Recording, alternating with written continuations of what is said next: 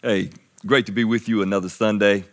We're going to change things up a little bit today. As you, if you watch every Sunday, you can tell we've squeezed the camera in, so I'm a little, little tight screen. We really wanted to feel a little bit more like your living room uh, this this morning, as this passage certainly leans to living rooms. And even as we continue to try to figure out how to do all this video uh, stuff that we've had to learn since COVID, we, we want to keep experimenting, try to get better and better at it. So if you know me or you want to reach out to me and you like, like it like this, then you can feed that back to me and we can we, we continue to work to get better. The most important thing is not the delivery method, right? Whether uh, the preacher's live on a big video or on a screen, the most important thing is that God moves. And so it's been difficult for me because I'm used to looking at real people in front of me to, to look at the screen and remind myself the Holy Spirit moves as He pleases. He's a person. He does as he wills. I don't tell him what to do. I ask him. And, and, even now, I'm going to ask him to move in your home and move in your heart as you take this in and, and, and to work on me as I work through these notes in a really kind of casual way to uh, hopefully make us more like Jesus and operate well as the church that he left on this, this planet. Let's pray together. Father, as I open your word, I want to be true to it. I, uh, I really want to relax and talk about it like I would across the table. I love this passage. You really embedded it in my mind 30 plus years ago, and it's driven me for years. So I hope to be able to just communicate it simply and with power that only your spirit can deliver. So now we, as a group, we ask you to work on our hearts, to communicate to us, to move on us. Lord, some of us, we really need to be encouraged today. Others, others, we need a little kick, Lord. So work on us as we talk from your word. In Jesus' name, amen. When I was a kid, I. Uh, grew up in this tiny little church. We met twice on Sunday morning. We met on Sunday night, Wednesday night. And at some point, maybe 11 years old, 12 years old, um, they bought this film. For some of y'all that are younger than me, you have no idea what this is. It has a machine and it had a reel on it. You've probably seen them in the movies, and it would pull the film through a projector, and the projector would then shoot it up on a screen in front of the church. So they bought this film called The Thief in the Night. I don't know if you've heard of the rapture, but it's uh, a term some Christians use for when Christ will return. And uh, everybody agrees he's going to return, right? It depends on your quote, eschatology, big word for when does Jesus return. Everybody agrees he's returning. There's a couple different views on when and how and so forth. But this particular movie uh, painted the picture of him returning and how the world was going into chaos before he returned. And then what happens when the King of glory came back to the planet, like he promised in Acts. And as a boy, I'm sitting there, I am scared out of my mind. It, it, it was something about the reality that the movie helped paint a picture of the reality of the end. And it created, really created fear in me.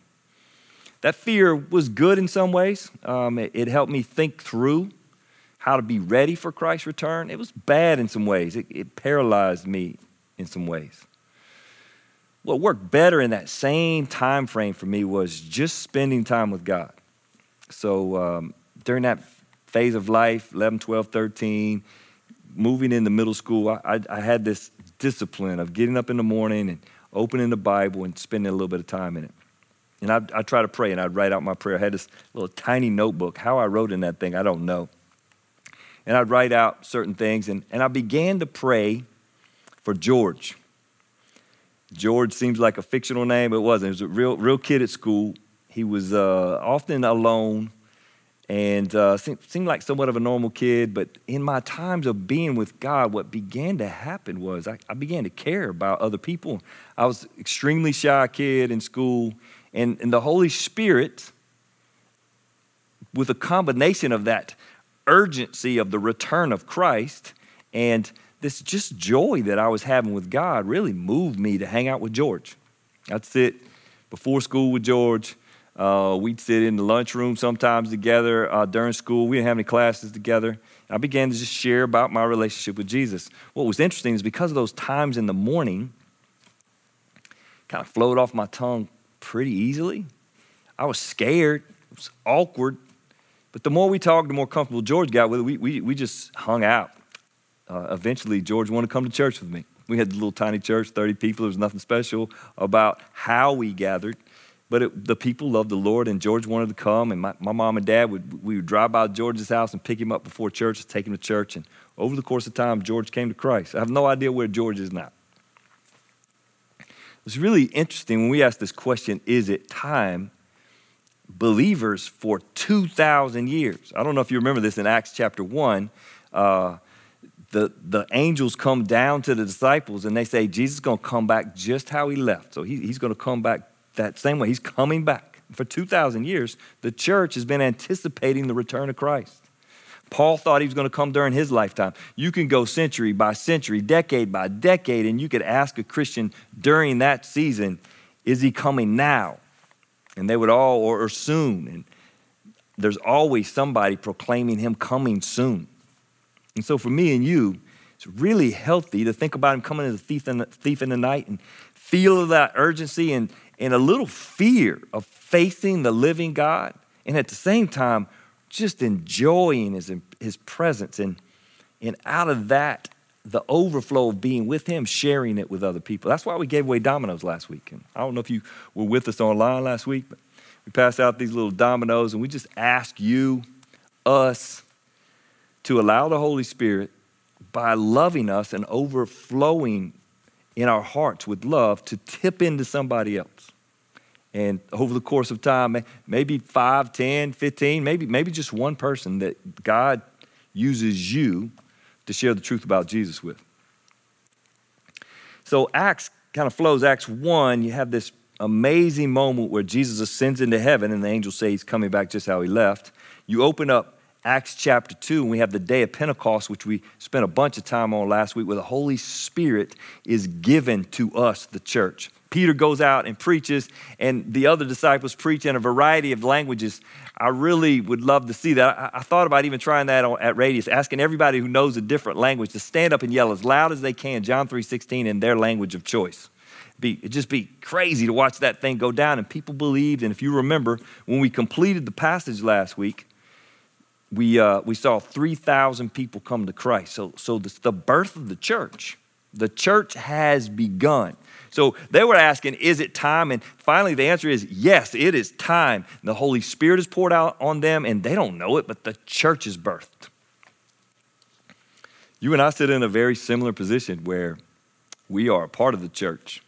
Matter of fact, man, you are every bit as much a part of the church of Jesus Christ as those 120 who were there at the very beginning. Yeah, they were there at the beginning. They're kind of the founders, but you're no less a part of the church of Jesus Christ than they because the same sacrifice paid for you, the ransom for you and your sins, right? So it says you can be a part of the church of Jesus Christ. And so when we, we open up the scripture and we read the end of Acts chapter 2, man, this is our story. This is how we started. This is the found the founding of the church. So it should be a little fun to read it. And when we see it, we want to emulate some of it, just like we would want to emulate uh, our, our, founding fathers. There's all this debate now about the Constitution, people always trying to move it. Those rascals put together a pretty good plan for a nation. You're talking about the strongest nation in the world right now. I don't care what the naysayers say, and no debate about it. You could argue the greatest nation in the history of the world. Those fellas had a pretty good little plan there at the beginning. That was just man's plan.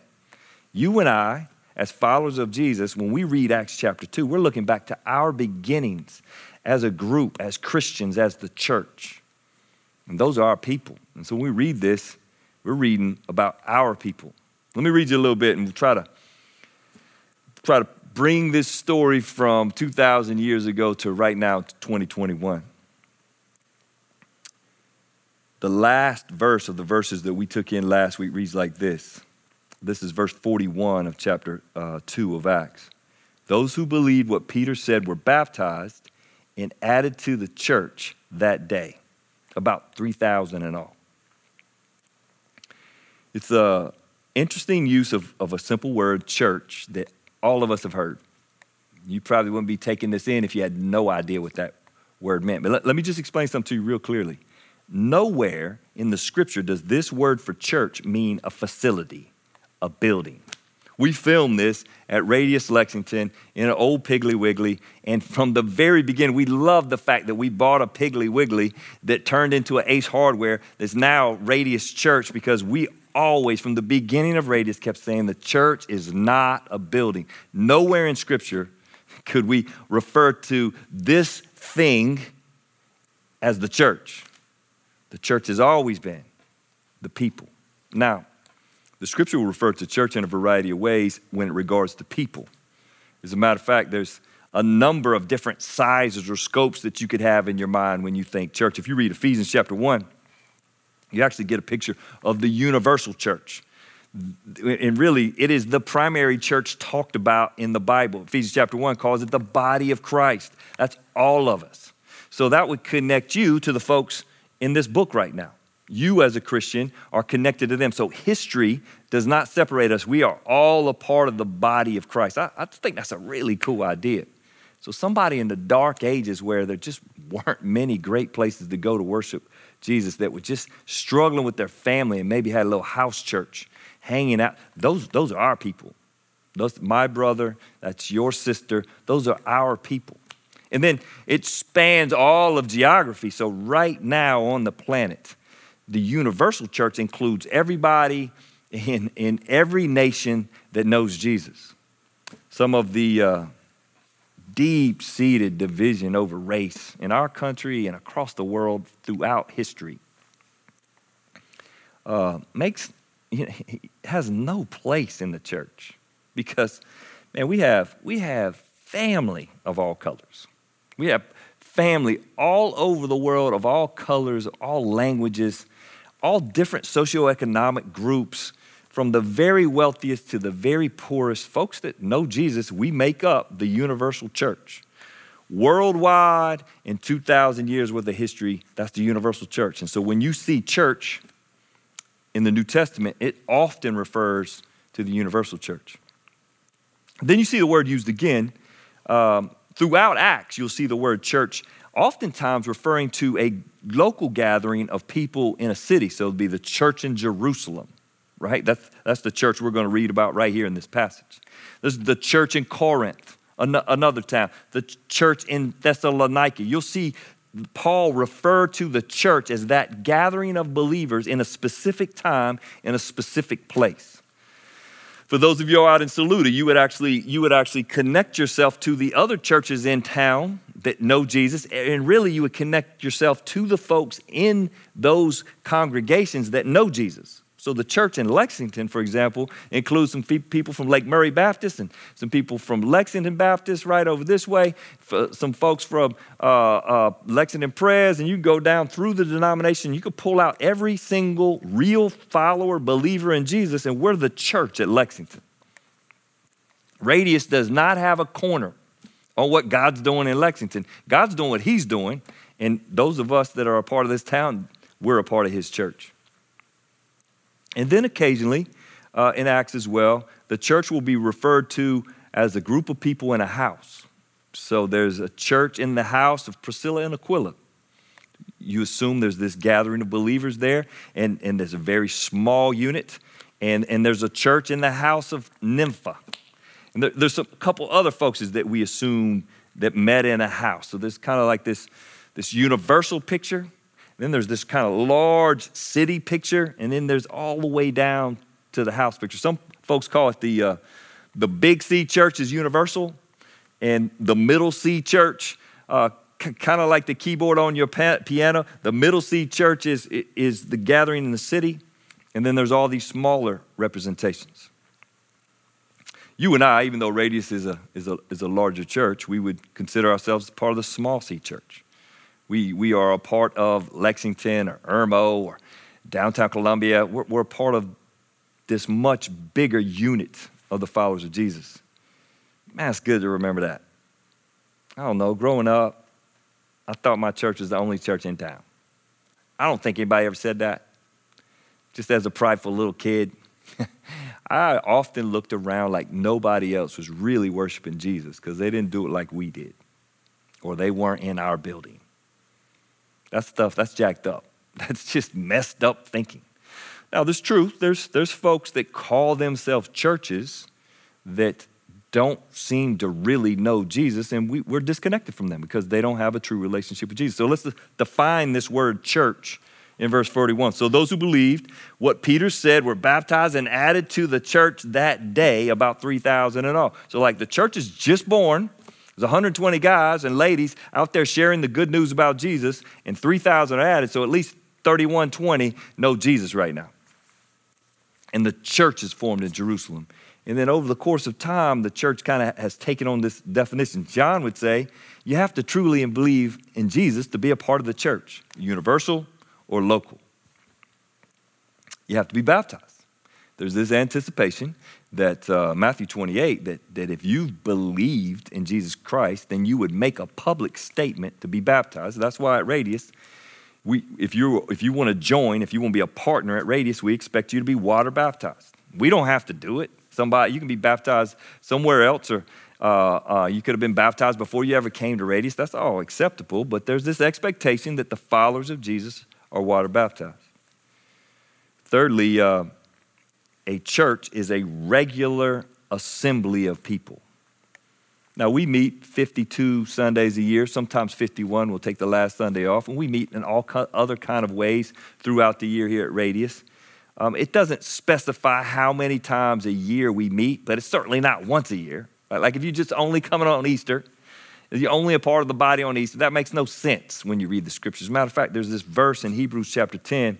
We won't unpack it, but it actually says, Don't forsake the assembling of, of believers. Matter, it's this huge red flag if you stop hanging out with other believers as a church. Let me just say, because most of you guys are, are the online crowd, right? It's a couple hundred of you still. Some of you take this in and you're in person some, and you take this in some. Some you still only take this in. A really important question to ask right now, uh, kind of as, as the vaccine gets out and some of the fears at least have de- decreased is why do I not want to fellowship in person with other believers? There's been really good reasons. I'm, I'm not debating that. This isn't like beat down moment where I'm saying you're wrong. This is a moment to ask that question again because I can go extrovert, introvert. And when I'm on my introvert side, sometimes I just prefer to be alone. And actually taking stuff in as an individual by myself is sometimes just preferable. It's just, when you talk about the church, it's not biblical. I like to watch TV by myself. That I may make me weird. I don't know. I like to watch TV by myself. Nobody distracts me. I can take it in. I can process. A lot of times, even learning about God comes easier for me by myself in my car, listening to a podcast, taking it in, and processing it without everybody making a bunch of noise. It's just not biblical. When you talk about being a part of the church, it, you have to anticipate a regular assembly. That's the minimal standard for a church. So, three, a regular assembly. Four, you fully anticipate that the local church would worship. And when we say worship, we don't mean Chris Tomlin, right? It's not about singing, it's about worshiping. You can worship through prayer, you can worship by speaking out loud about God. There's all kinds of ways you can worship. You can worship with art, all kinds of ways you can worship. Singing's one of the really cool ways we get to worship and get to do it together. It works great in our culture. But the church must worship one way or another. And then, then there's this expectation that we're going to go to the Word of God. And there's going to be exhortation from the Word of God. So, so we have five things. It's got to be a group of people that truly believe in Jesus, that have been water baptized, that regularly assemble, that worship, that uh, are committed to the Word of God. Six, they celebrate the Lord's Supper, communion, the Eucharist. There's a regular as Jesus asked us to do, remembrance of his death, burial, and resurrection. And then finally, uh, there's some duly appointed leaders. So at Radius, our church government is formed around this plural group of elders. So we have uh, five directional elders. I'm one of them. I don't lead this thing by myself. Uh, we, we believe that that group of people are, is the authority at Radius. And then, even at the local, more distinct local level, we have what we call shepherding elders that have authority in each of our campuses, six different campuses. And so, when you think church, you think those seven things. That's the minimum standard. All of those things must exist for something to be a local church. And then you, you must just know Jesus to be a part of the universal church. Make sense?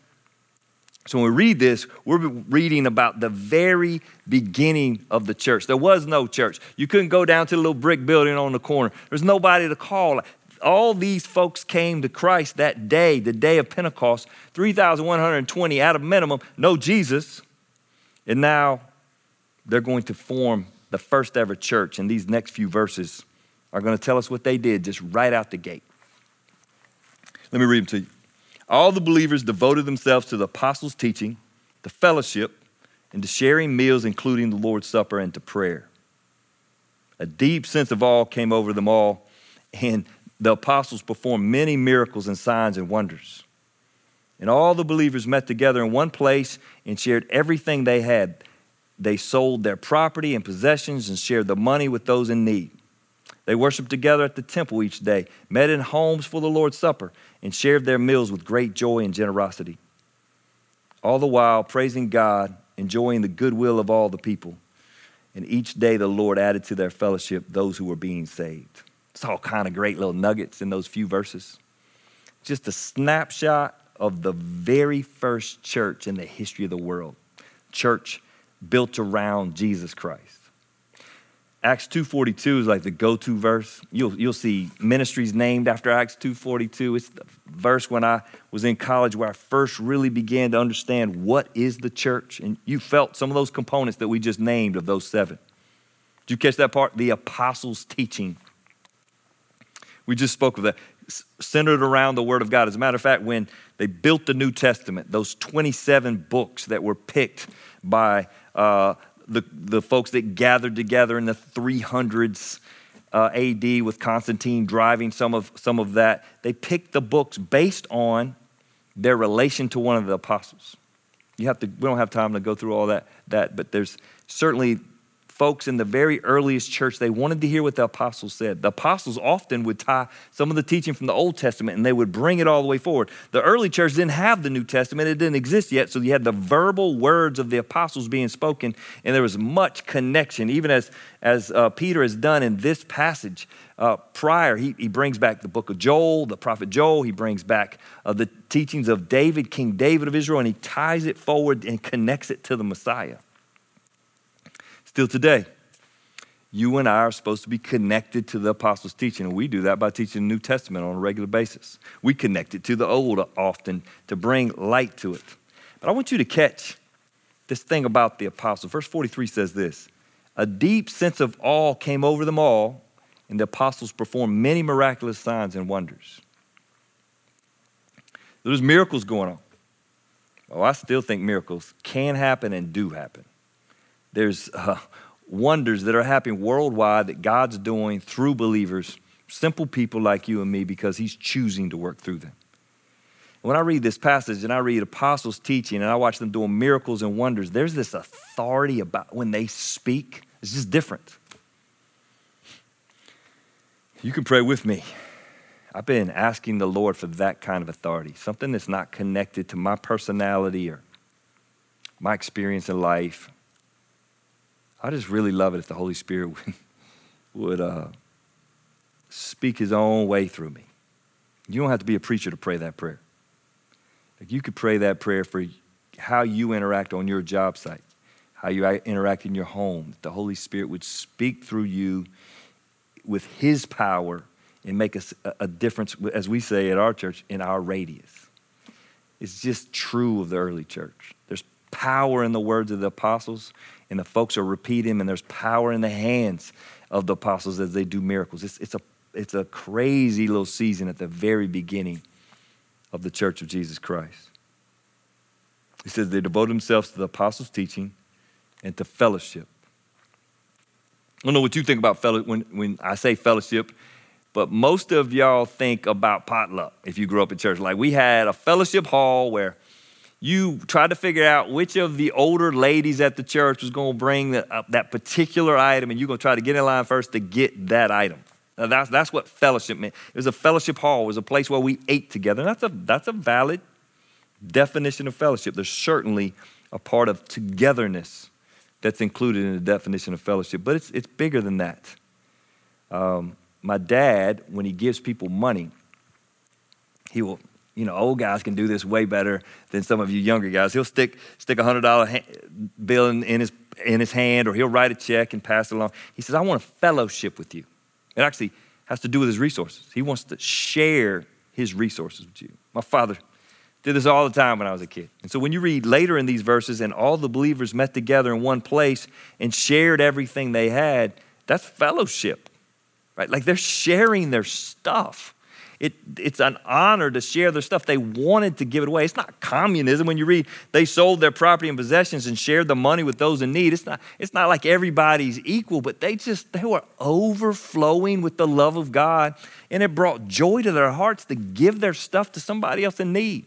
That's still happening today in the church. Happens all the time. Oftentimes it happens in a quiet way where we don't announce it publicly, but where one person who has gives to somebody who ha- else who doesn't our country being so independent, sometimes we, we just can't fully participate in that kind of fellowship. But that's deep fellowship. And a deeper fellowship still is this fellowship that we have on this mission that you and I have been called on by Jesus. I don't know if you watched The Lord of the Rings.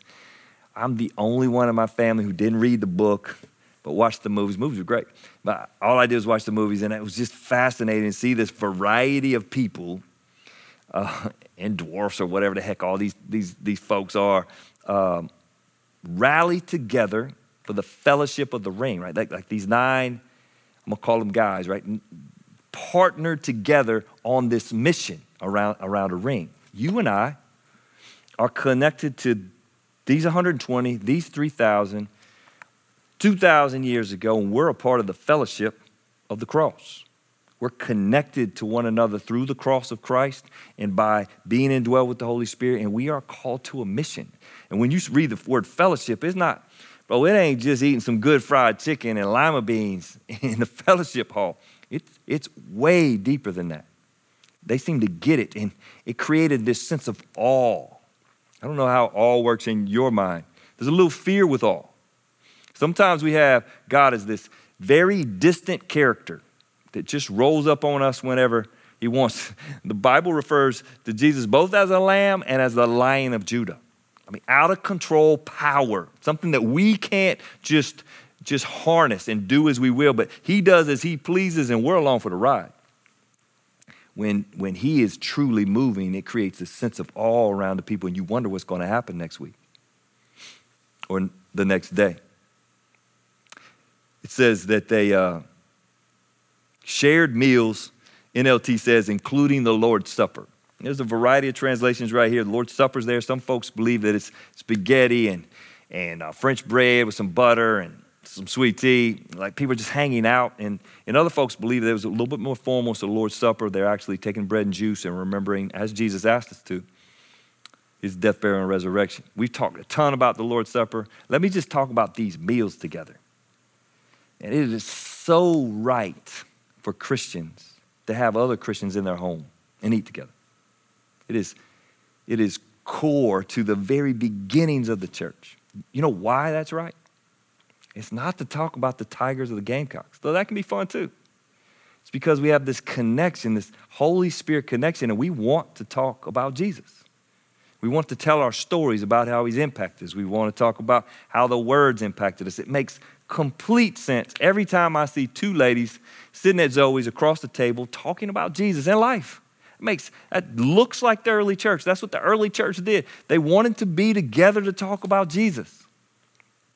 If you don't have that on your calendar, and certainly if you've been stuck behind the screen for a long time, well, you need to find somebody to get in front of. It's just normal for the church to be sharing life together and certainly talking about the good news of Jesus. And finally, they were devoted to prayer.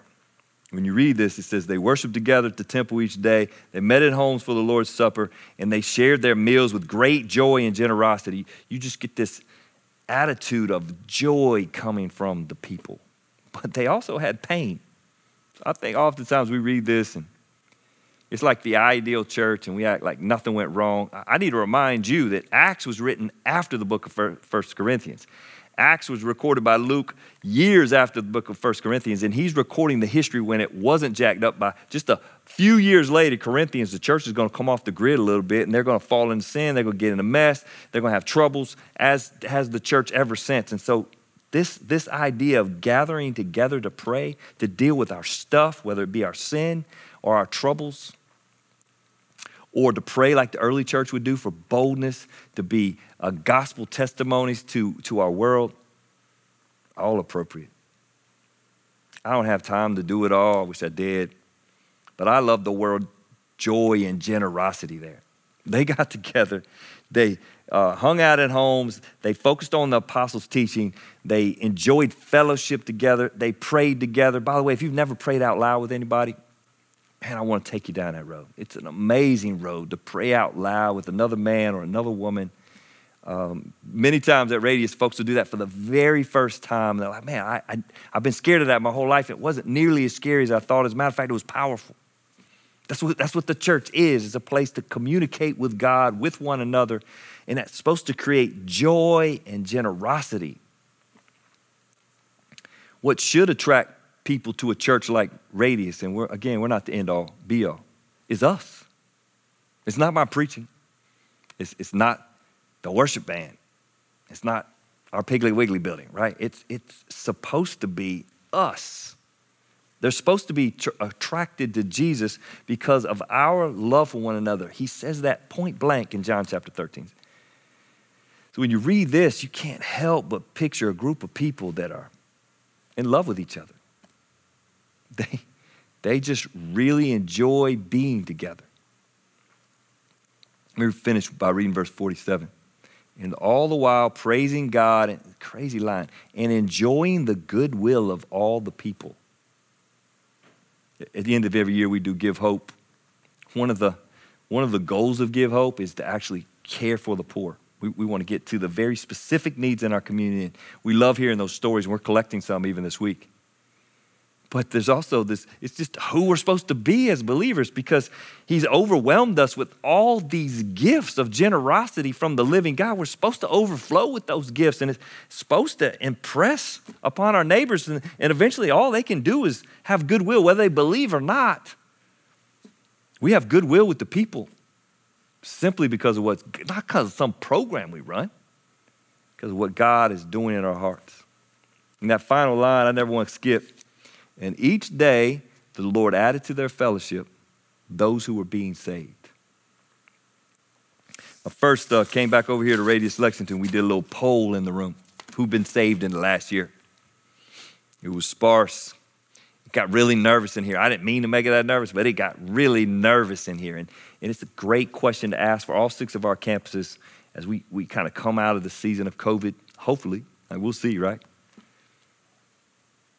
Who are we praying for? Which domino? Who's the next guy or lady or child that our domino could fall into that potentially could draw somebody to Christ? They could be saved, set free from all their bondage, and they could have peace in the presence of God and anticipate an eternity with Him. But we got to keep praying those prayers, and when they believe, we welcome them into our community here. It's not it's not a perfect community by any stretch of imagination. We got variety of problems, but it is a community that's dominated by the, by the Holy Spirit on the inside. And if we yield, it's the best place in the world for them to be. Just when you read Acts 2 42 to 47, you go, man, I just won't be a part of that because God's doing something there. Jacked up people, yes, but holy, sovereign, loving, gracious, merciful God driving it. People ought to want to be there. Let's pray for that right now, and you stew on this a little bit at your home. I believe it, Lord. I've had to say that out loud a couple times, reading this passage this week. Say it out loud to you say it out loud to remind myself I believe that you still work among men. I believe that you can still establish a healthy church. I believe that uh, you could transform me and my friends and family here at Radius so much so that the community would we just have goodwill among the community. I've already experienced some of that, Lord. We want more of it. I also believe that some of my neighbors could be saved because of the work you've done in my heart and because of words that could come out of my mouth.